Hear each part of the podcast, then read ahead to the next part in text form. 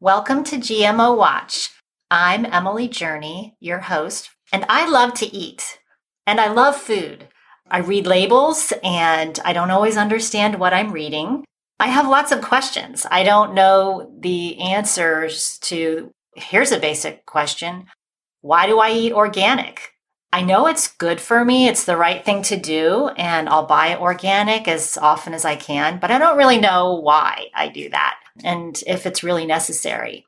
Same goes for GMOs. Is there really a problem with GMOs? And I hear conflicting messages about GMOs.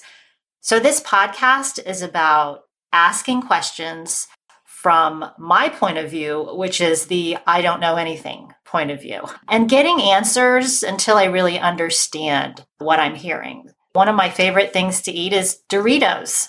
Do Doritos have GMOs?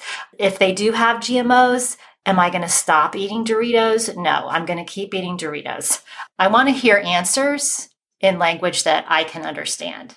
Here's what you're not going to get you're not going to get an echo chamber where everyone that comes on the show is in agreement and talking about the same thing. I want to hear from people who think differently and come from different points of view. We're going to have anti GMO activists, we're going to have scientists who have differing opinions, we're going to have business experts who work in the agribusiness industry. I want you to take what you hear and make your own decisions.